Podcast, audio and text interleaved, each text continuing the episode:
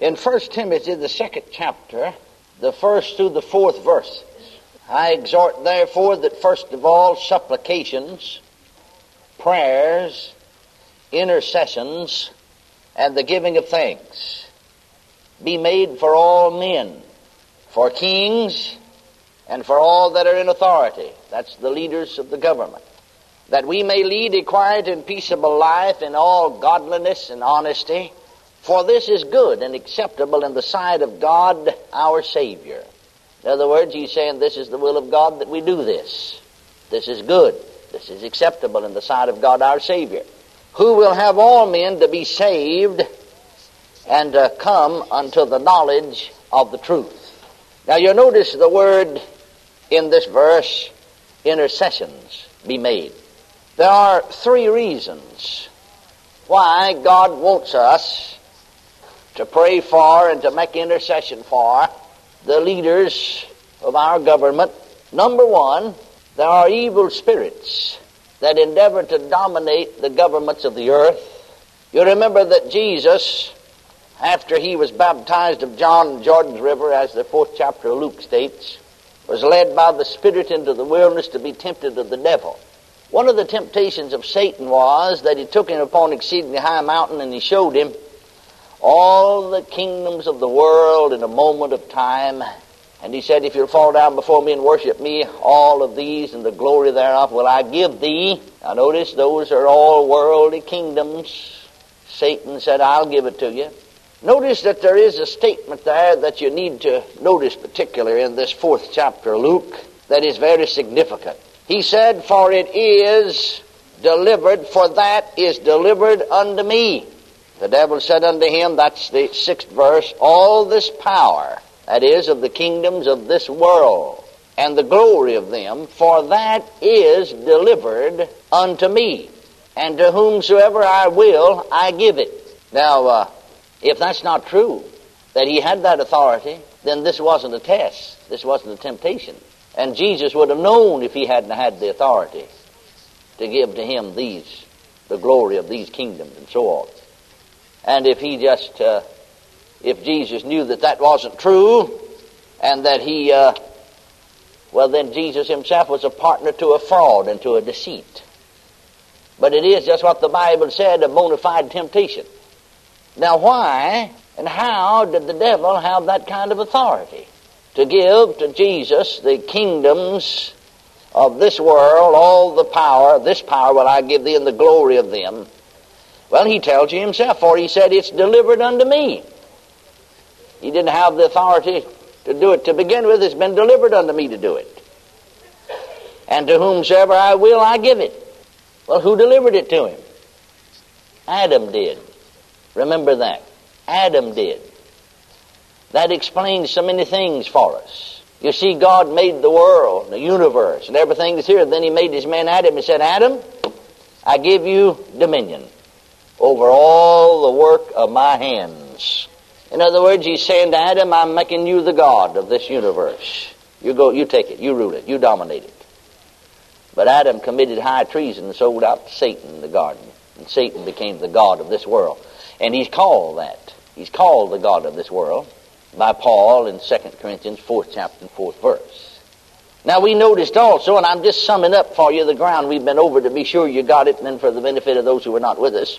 We could see that in the Old Testament, Ezekiel the 28th chapter, the first through the 19th verse. We could see this double kingdom. We could see the seen kingdom with the natural human ruler and the unseen kingdom behind it with the satanic ruler. You see here, God said to Ezekiel to prophesy against the prince of Tyrus. Ezekiel 28. And he began to prophesy against him who was a man, who was the ruler. But then you see that he went on to say that the word of the Lord came unto me again, saying, and, and he began to prophesy against someone that he called the king of Tyrus. And as you, you go on reading about that, you see that he's talking about the devil, and he's not talking about a natural ruler, but an unseen ruler. Because he said, Thou was perfect in thy ways from the day thou was created. He's talking about a being that was created, not born by natural birth. He went on talking about him being in the Eden, in the garden of God. Well, the prince of Tyrus wasn't there. The man that was ruling Tyrus at the moment wasn't there. But Satan was there in Eden, see? What's he saying? Well, behind the seen kingdom and the seen ruler upon the earth, there is an unseen, in the spirit realm, ruler that's dominating that kingdom, actually. Then we saw that again in the book of Daniel in the 10th chapter, where when Daniel set his face to pray and to seek God, and uh, the, the angel of God, Gabriel, broke through to him the 21st day, but he said to him, that your prayer was heard the first day and that I was sent. That's the 10th chapter of Daniel. Read the whole 10th chapter. I was sent, he said, the very first day. Now you see, God heard his prayer the moment he prayed. The very first day. God sent the answer the very first day Daniel prayed. The answer didn't get through till the 21st day. Why didn't it? Gabriel says, the prince of Persia withstood me. The prince of Persia withstood me. You see, out there in the unseen realm, there was a prince called the Prince of Persia who was really ru- ruling Persia through the seen ruler. Now you see, it says in the sixth chapter of Ephesians, the twelfth verse, For we wrestle not against flesh and blood, but against principalities and powers, the rulers of the darkness of this world, rulers of the darkness of this world, rulers. He's talking about unseen forces. Rulers of the darkness of this world. Everyone that's not saved is in darkness. There is a kingdom of darkness, there is a kingdom of light. And see, those that are unsaved, whether they're my kinfolks or your kinfolks, they're ruled by demons, the Bible said. That's what makes people do things that they don't want to do. And they wonder after while, what made me do that? Amen. I've seen kinfolks, my own kinfolks, after somebody of the family had pulled some terrible something, you know, that embarrassed all the rest of us. And, you know, every single one of us, whoever, we got kinfolks we're ashamed of. In fact, some of your kinfolks might be ashamed of you even. Amen. Isn't that right? And every single one of us would just be embarrassed to death if certain ones of our friends knew that some of our kinfolks were as honored as they are. But anyway, I've seen things happen among kinfolks, and uh, they got together and sort of discussed it, you know, and said, Well, I don't understand what made them do that. I'll tell you, I've heard some of them say, I'll tell you one thing about it. I'd never pull a stunt like that. Before the year's out, they pulled a worse stunt. Yet they said, I wouldn't. Those who are in darkness are ruled by the powers of darkness, the rulers of the darkness of this world. And too many times these spirits endeavor to dominate the believers and to rule them. That's the reason the Apostle Paul, writing to this same church at Ephesus, said, Neither give place to the devil.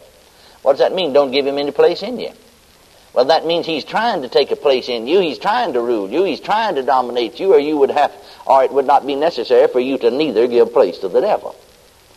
What did Peter and James say?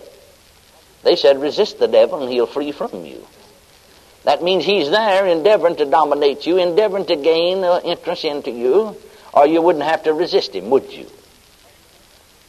Now then, back to the 10th chapter of Daniel, the angel said, The prince of Persia withstood me. But he said, Michael the archangel was sent to help me to fight against him. This is a fight that went on up yonder in the heavens. And he broke through that uh, 21st day. And then he said to Daniel that he was going back to fight with the prince of Persia.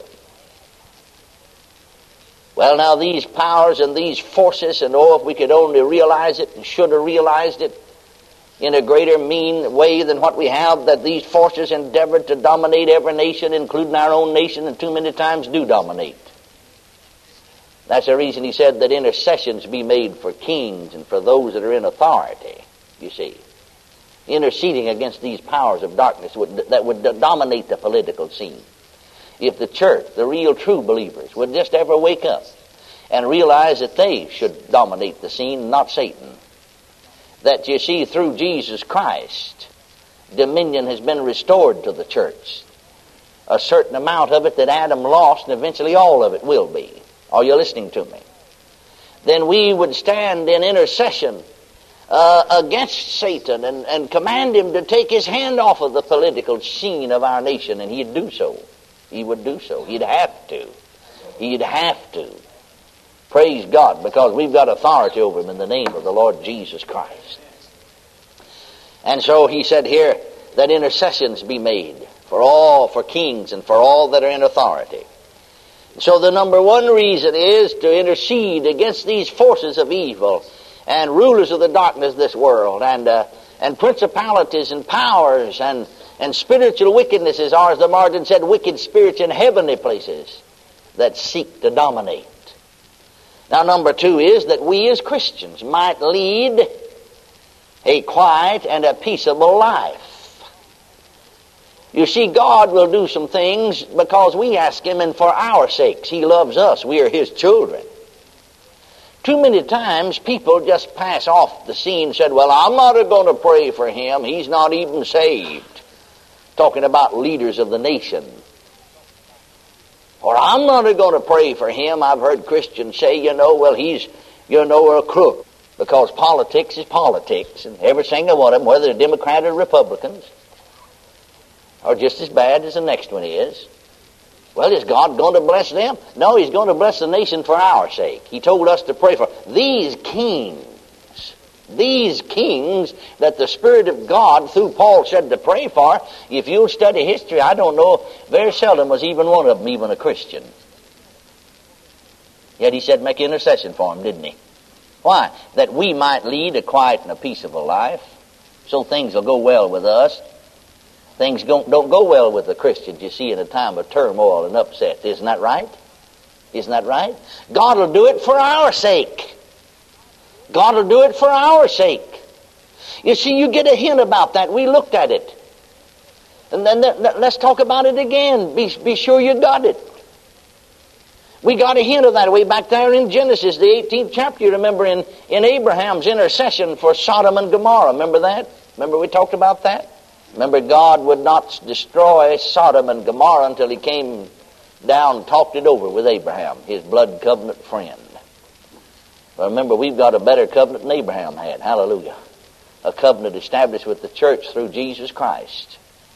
Is God going to do something without talking it over with, with his friends, with the church? Or is the church going to be caught unawares? Well, certainly not. Certainly not. No, a thousand times no.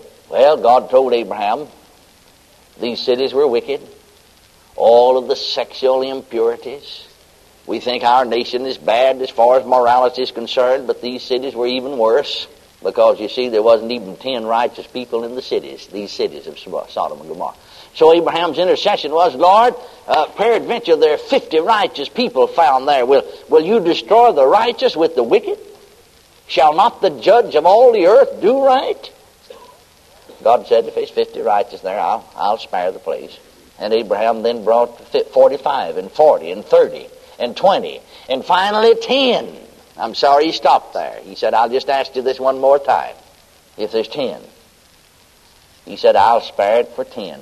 For 10, the sake of 10 righteous people. He'd spare Sodom and Gomorrah with all of their filthiness. You think about that for ten righteous people. He'd do it. But he couldn't find ten. Amen. He couldn't find ten. But at least one thing he did do, bless God, before he did destroy him, he did get Lot out. Abraham's nephew, you know. He did that for Abraham's sake.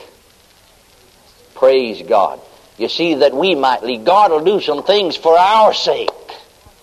And then third, it speaks here of the fact that God would have all men to be saved and all men to come unto repentance. You see, it's difficult to, to spread the gospel in times of war and unrest and turmoil and upset. It's difficult. And that's the reason the devil would want to keep, the evil spirits want to keep things always tore up. Because it's difficult to spread the gospel. And God wants the gospel spread. He wants it preached to all the world. Hallelujah. To every nation. And then shall the end come. See? And one thing, one reason we brought out that the devil will fight and demons endeavor to dominate America is because that America, United States of America, is doing 90% of all the missionary work that's done in the world. 90% of it's done. 90% of all the money that's spent comes from the United States of America. Are you listening?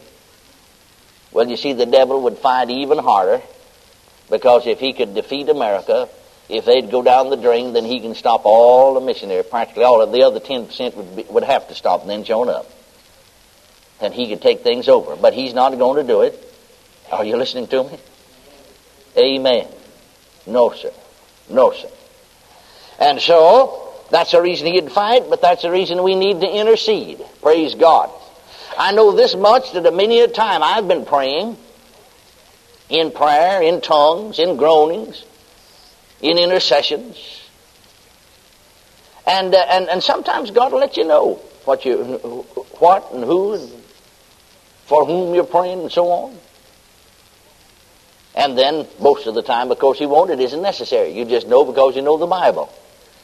But anyway, I know this that, that, that sometimes I'd change the languages five or six times. I could recognize I was praying in different languages. And somewhere or another, though back there then, since then I've been to some countries, but back there then I'd never been to any other country, you see, other than Canada and just down the edge of Mexico. But while I was praying in these different languages, it seemed just like a picture running in front of me. You know, I could see a scene on the television screen. I could see people, you know, dressed in different attire, and I knew they must be from that country. Maybe that's that language I'm praying. Perhaps I'm interceding for them.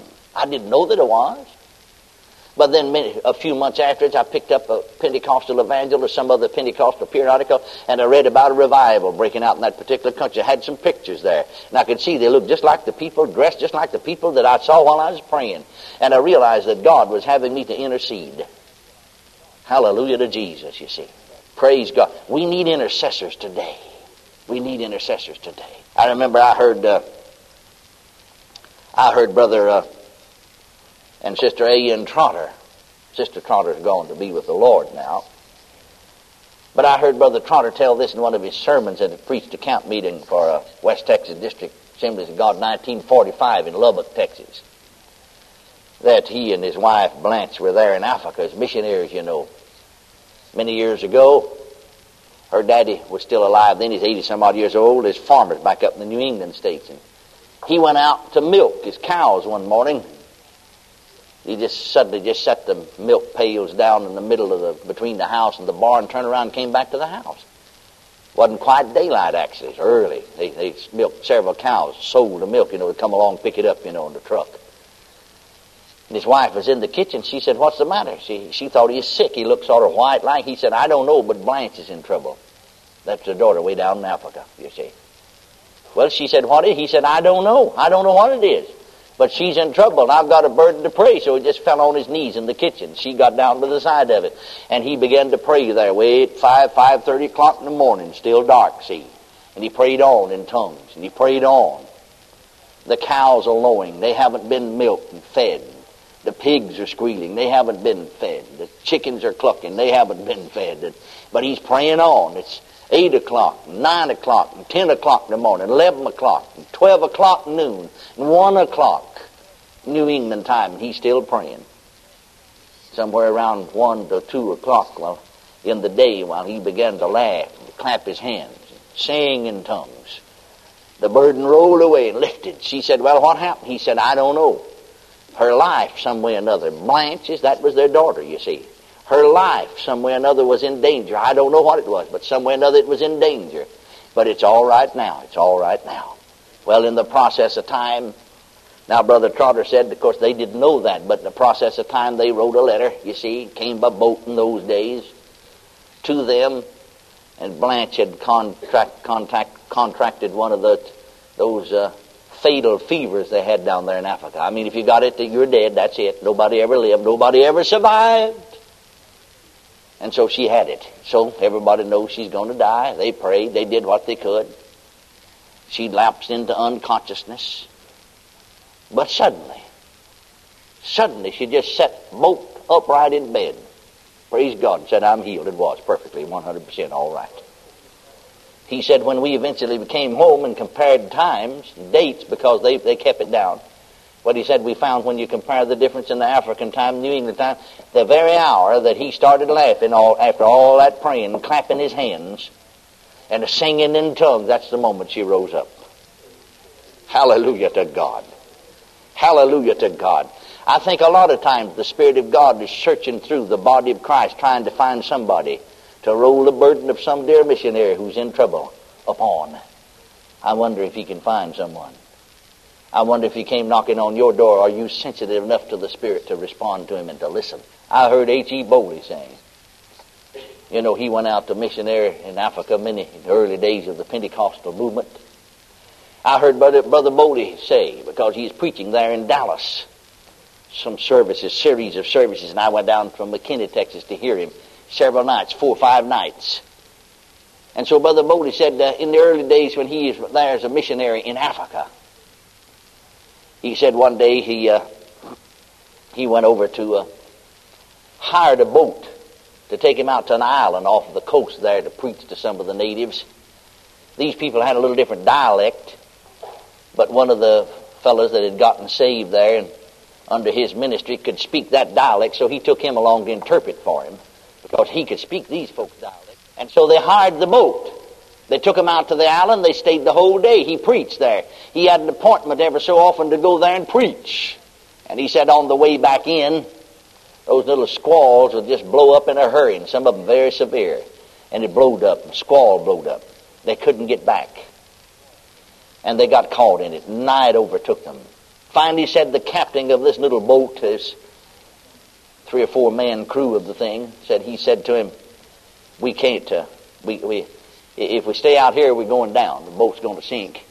We can't get in because I've lost my direction. I don't know where I am. We'll, we'll be dashed to pieces on the rocks. I don't know what to do. I don't know whether to make a run for it and just try to get into the harbor or whether just, if we stay here, we're going down. And so he said, uh, Mr. Brother Boley said, I said to him, well, let, let me and my friend, my interpreter, pray. These other fellows weren't Christians. He had just hired that boat. So he said, we got out on our knees and committed our lives to God. Said, God, we're here. We're in the will of God. You sent us to Africa. We just can't hardly believe you want to take us to heaven from here, but if you do, that's your privilege. We commit ourselves into your hand and to your keeping by faith. And then he said, I stood up and said to the man, to the captain, let her go. Make a, make a run for the harbor. Well, he said, we'll be dashed to pieces on the rock. He said, that's all right, let her go. And he said, God's my witness, and all the men, even the unsaved, is my witness, that that, uh, and this was before the days, you know, of many airplanes at least, that that boat took off like an airplane and just sailed through there and landed over in the harbor just sailed over the rocks. And it was just as quiet and peaceful in that harbor. And they rejoiced in the victory, in the deliverance. And so he said a few days later that he was up to a mission station where there's just one of the lady Assembly of God missionaries there that was over this station. They were short of help. And she had to run that one by herself. And he was up there to preach. He'd go up and see about it once in a while. And so about two weeks later, and he said, this lady missionary said, Brother Boley, about two weeks ago last Monday night at about, uh, oh, anywhere from 10 o'clock till midnight, were you in trouble? He said, I remembered about that, but I said to her, why? Well, she said, I've been left alone here with the mission station, a lot of work to do as well as spiritual work, a lot of work with your hands and so on. I'd worked hard all day, and said, I just got off to bed early and just fell about dark. I just went to bed by dark and just fell off to sleep and slept. And said about about ten o'clock, well, she said I, I suddenly I was just awakened like somebody like somebody shook me awake, you know, and I thought somebody was in the room. And I said, uh, then I realized that the Lord had awakened me. And I looked to see what time it was. Then it was ten o'clock. And I said, Lord, what's the matter? And then she said, a burden, a burden of intercession, a burden of prayer came upon me. And I got out of the bed and on my knees, and time my knees hit the floor, and never could say a word in English. I just began praying in other tongues. You see, we know not for what to pray as we ought. But the Spirit Himself maketh intercession for us with groanings which cannot be uttered, as Dad Nelson says, in articulate speech. And again, Paul said, For if I pray in an unknown tongue, my spirit by the Holy Spirit within me prayeth. And she said, from 10 till 12 o'clock midnight. I, I never said a word in English. I just prayed and groaned in other tongues. And I had the impression, I didn't know, but said, you seem to keep coming in front of me. And I thought maybe I could have been praying for you. He said, sister, you were. Thank God you were. You were. Right at that time, he told her the story then. Praise God. And he told a number of incidents like that. Well, you see, praise God, sometimes there just won't be deliverance unless somebody does intercede. You say, why? Well, because the Satan's got authority here on the earth to dominate, unless somebody down here, you see, will take the time to pray, God cannot really do what he wants to do because he turned that authority over to Adam. Adam turned it over to Satan. Can you see that? And so he has a right to do so. I remember again one of our, uh, read this testimony in the Pentecostal Evangel a number of years ago, one of our Assembly of God missionaries from, uh, from England, spent nearly 40 years as a missionary in Africa. And he had cancer. And uh, he's, well, they're going to, can't operate on him. He's, he's going to die. People have prayed, so on and so forth. But a lady over in Australia knew nothing about it. She hadn't read. Other periodicals, some of them had put out, put out little note, you know, pray for so and so because he's, you know, last stages of cancer, bedfast. But this lady over in Australia, one of the Assembly of God ladies had a burden to pray. She began to pray, intercede in the Spirit, prayed two or three hours in tongues, had a vision. She saw him healed. Didn't even know he had cancer. But she wrote a letter, dated it, and said, I was praying. While I was praying, after two or three hours of intercessions and groanings and praying in other tongues, uh, evidently you must be sick because I saw you lying on the bed. It seemed like you was nearly dead. Suddenly you rose up well and wrote, sent the letter to some people she knew over there in Africa. They knew her. She had heard about this man, knew he was over there, but like I said, didn't know that he's sick. No, no report had been made in their area. But at the very time, he said himself, he has already, time the letter got there, up and well, and the doctors couldn't find any trace of cancer about him. But when the letter came and he compared the difference in times, that was the very moment that he rose up well. Praise God. The very moment that he rose up well. Hallelujah. Somebody, you see, prayed. God very often, the Holy Spirit very often is searching through the church to find somebody to roll the burden off on. And we're so insensitive to spiritual things that He has to pass us by and go on to somebody else. I think we, God's looking for intercessors today. Praise God. And then again, you'll notice there in Galatians 4 19, Paul said, writing to the church, the churches in Galatia, my little children. You see, they were his children. He had begotten them by the gospel unto God. But he said, My little children, of whom I travail in birth again, until Christ be formed in you. Now remember Isaiah 66, 8 said, as far as soon as Zion travailed, as soon as she travailed, sons and daughters were born. Zion is the church. Hebrews 12th chapter. Read the 18th through the 24th verse, particularly the 22nd, 23rd verses, and it'll let you know that Zion is the church of the firstborn. That's us. As soon as Zion travailed, she brought forth her children. Paul said, My little children, of whom I travail in birth again, until Christ be formed in you. He had travailed for them in prayer that they would be saved, travailing for sinners. Now he's travailing for them as Christians that they would mature and Christ would be formed in them. They would become mature, mature Christians. You see, you can travail and make intercession for sinners. You can travail and make intercession for Christians, for believers. You can travail and make intercession for the sick. An intercessor is one who takes the place of another. When you make intercession for the lost, very often a spirit of intercession comes upon you, you'll feel lost yourself. I've had many to say this to me. I want to reiterate it. It's so important. Many times when the altar call is given, I know I'm saved, know I'm baptized with the Holy Ghost, but I begin to have a feeling in here like I'm lost. Feel just like I'm lost. Some have even gone to the altar to pray. Maybe something's wrong with me. Didn't know what the Bible, didn't know what it was. You see, God was endeavoring you to take the place of the lost man or woman. That's the reason you felt like they feel.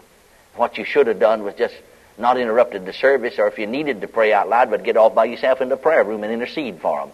But stand there or sit there when that comes and begin to intercede, whoever it is, begin to intercede just very quietly. Pray with other tongues for them. Whoever this lost person is, make intercession for them. Are you listening to me? Same way with sickness. I find very often in making intercession for those who are sick that I'll begin to have the same symptoms. Oh, I know I'm not sick. It isn't really in my body. It's something that's put there by the Spirit. And I begin to have the same symptoms they have. Go through the same thing they go because, you see, I'm taking their place. I'm interceding for them. If folks are in trouble sometimes, you'll begin to sense and to have and feel like you're in trouble, and yet you're not in trouble if Christian friends and relatives are depressed, you'll begin to have a, a feeling like that yourself, as though you're depressed, and you know you're not depressed. But you see, their burden is being rolled off on you. And what God wants you to do is to intercede, to pray that thing through, as we say, speaking humanly. That is, pray until you have a note of praise. Pray until the burden's lifted and gone. Pray until you begin to laugh or to sing, perhaps sing in tongues. Hallelujah to Jesus. And then whoever it is, or whatever it is, thank God you know that you've done what the Spirit wanted you to do. You've got the answer, you've got the victory. Praise God. There's some of these things it's difficult to teach. You just have to have experience in them to know. Are you listening? But as you'll give yourself to them, well, now somebody said, well, yeah, but unless God burdens me to pray, I can't pray. Yes, you can. Yes, you can. Most of the time of my intercession, I'm not burdened to pray. Once in a great while, I, it'll, it'll just seem to come upon me and overwhelm me almost. But that's only a rare thing. So many times, see that verse said there in Romans 8, 26, for we know not for what to pray. If it's some of my own folks, somebody I know, I just say to the Lord, Lord, I know to pray, God bless so and so. But that's insufficient because uh, you've already said in your word that you've already blessed him and us with all spiritual blessings in heavenly places in Christ Jesus, but he don't seem to know it, so he does not enjoy it. But I'm just going to depend on the Holy Spirit within me to help me to pray in the way that it ought to be prayed for that person. I know this much that your word declared that the, if I pray, Paul said, if I pray in an unknown tongue, my spirit, Amplified says, by the Holy Spirit within me prayeth. So I say to the Holy Spirit, Blessed Holy Spirit, thou who dost live within me, I'm going to trust you to give me intercession to help me to pray. Help me. He helpeth, it said. Our. Help me to pray for this person. Call their name.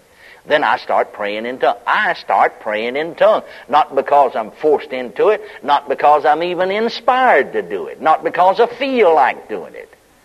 I just start out doing it. In the flesh, you might say. Wigglesworth said, talking about tongues, and I always start out in the flesh and wind up in the spirit.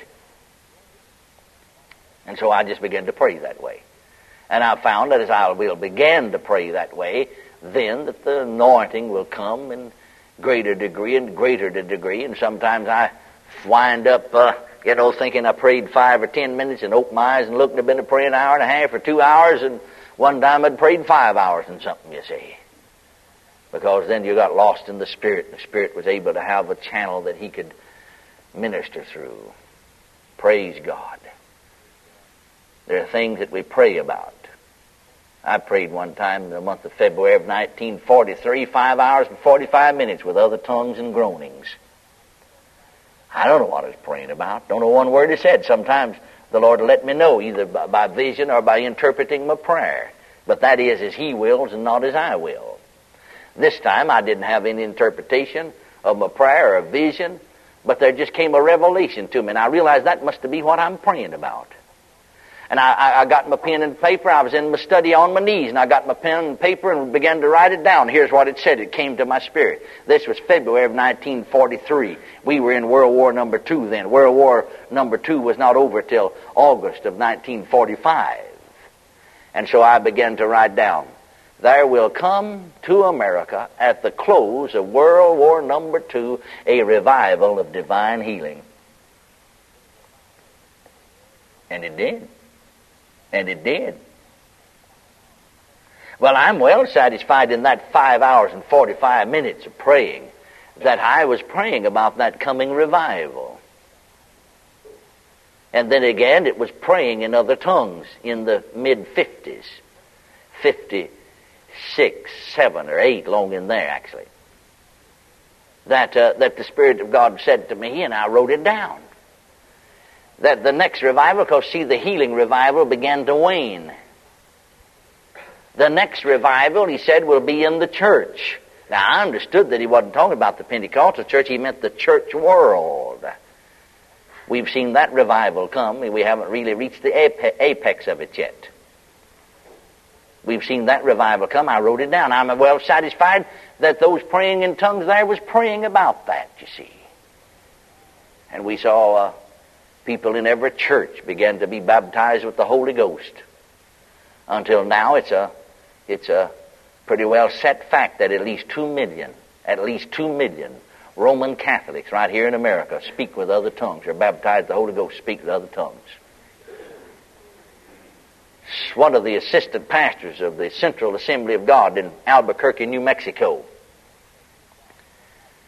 said to me, because really he didn't know what was going on in some of these areas, because he didn't go to the full gospel Businessmen chapter there, but he didn't go to the full gospel Businessmen chapter.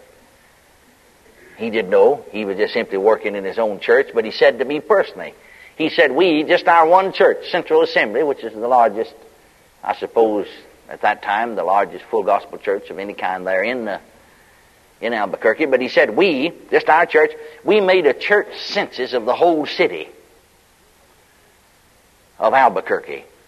I don't know now, probably 125,000, maybe 150,000 people. I know it's grown considerably, you know, in the last few years. But anyway, our one church, you see, we uh, we'd go out two by two, you know, every night, you know, till we covered the whole city, making a church census. He said, to my utter astonishment, we found out that there are more Catholic Pentecostals in Albuquerque than there are Pentecostal Pentecostals. And he said, many of these Roman Catholics, he said to me, because this was new to him, now I'd been in on it in other areas. But he said, you know, I couldn't hardly believe it was so, but yet I couldn't deny it. I know the Holy Spirit. I have him. I speak with tongues. When some of these Roman Catholics, he said, found out we had the baptism of the Ghost, spoke with other tongues, they invited us in, you know, and, and we had coffee together and, and prayed together and, and my, they were just so full of joy and so full of praise and speaking with other tongues, just almost put us to shame. He said, I had some of the richest fellowship in the Spirit that I've ever had in my life with Catholic Pentecostals. And I didn't even know that was possible. but it was so nonetheless. He had admitted so. More Catholic, Roman Catholic Pentecostals at that time in Albuquerque than there were Pentecostal Pentecostals. The very conservative estimate is that in these last few years, that there are, you see, two million, right here in America, Roman Catholics who speak with other tongues who are filled with the Holy Ghost. There are many, many uh, Episcopalians who are baptized in the Holy Ghost and speak with other tongues. Brother Dennis Bennett, you know, uh, who's who's a pastor of a St. Luke's church there in Seattle, wrote to me recently, and he said uh, we were uh, in a meeting, an Episcopal meeting, in Atlanta, Georgia, this past fall, and he said, for the first time, for the very first time in this caliber meeting, this is a regional meeting, you see, he said the Episcopal, the Episcopal charismatics, recognized them publicly, gave them a place on the program. And we found out by then, by taking an actual count on it, that a third of all the congregation in this meeting spoke with other tongues. Said now they've never, in this caliber meeting, in this large a meeting of Episcopals, they've never, they've never recognized the charismatics, those who speak with tongues. But they did. He said it was a real victory. We rejoiced in it. Praise God forevermore. Well, the revival came to the church. And it's still on. Praise God. people of all churches and all groups. But I'm well satisfied that didn't just happen. That revival didn't just come accidentally. It's because some of us made intercession. It was while I was praying in other tongues, after many hours of doing so and many days of doing so, that the revelation came, the next revival that's coming will be in the area of uh, a, will be in the church. See? And it was. Now, is, is the day of revival over? No, thank God, no. Now, let me tell you where the next one's coming. Let me tell you the area where the next one's coming. Now, in the first place, this one that we're in is going to continue because we haven't reached the, the apex of it yet. We've just been building to it. We haven't reached there yet, but we'll reach it. But there is coming a, a flow of the Spirit, a, a, a, revival, if you want to call it that, because uh, uh, uh, a renewal, you see, in the area of the miraculous. I'm not talking about miraculous healings. We've had some of them all along, though that will be stepped up too. And there will be more miraculous healings, instantaneous healings where folks, uh, many of them just all at once. We saw this fall, a couple of ladies jump out of a wheelchair and be healed. But where we saw those two ladies in my own ministry this fall jump out of a wheelchair and walk away, we'll see 10 and 20 of them at a time jump out and walk away. You mark my word.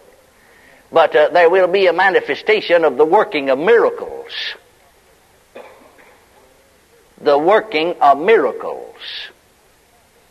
There is a spiritual gift called the working of miracles.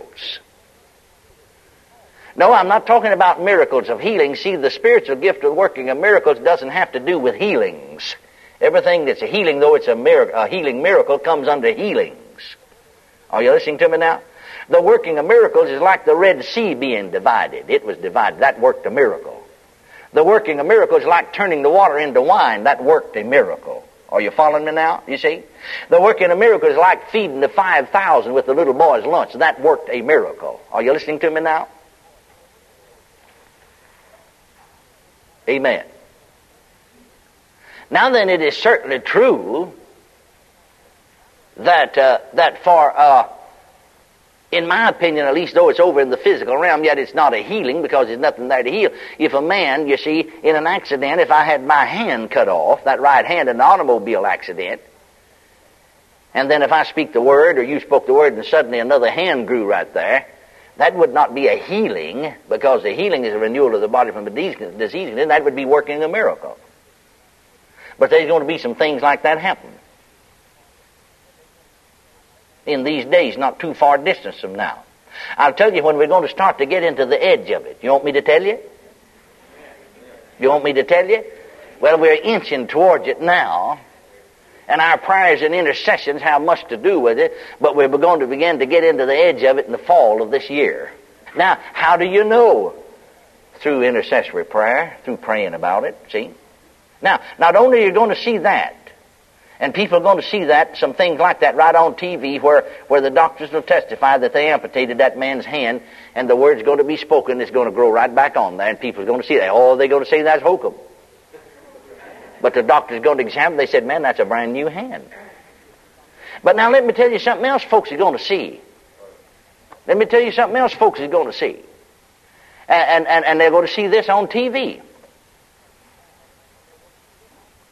For instance, a fellow going to be right here in Tulsa. Some of the local stations going to have the cameras trained right on him. Looking, you know, right at him. And he's suddenly just going to disappear. Like you snapped your finger. They can't see him. He's gone. And at the same moment, I mean, just in the fast you can snap your fingers, camera's going to be trained in a certain spot in Los Angeles, he's going to be standing right there. Are you hearing me? Philip was caught away and was found in another place. There's going to be a number of people in these last days caught away and found in another place. Are you listening? Are you listening? And then the power of God is going to be ministered in such a way through people until that power will come upon folks and they'll not be able to move. Some of them will stand for three days in one spot and never move. Some of them will lie on the floor for three days and never move. The hypnotist will try to bring them out of it. The doctors will examine them and say they're under some kind of a spell. But the power of God will be in manifestation. Are you listening to me?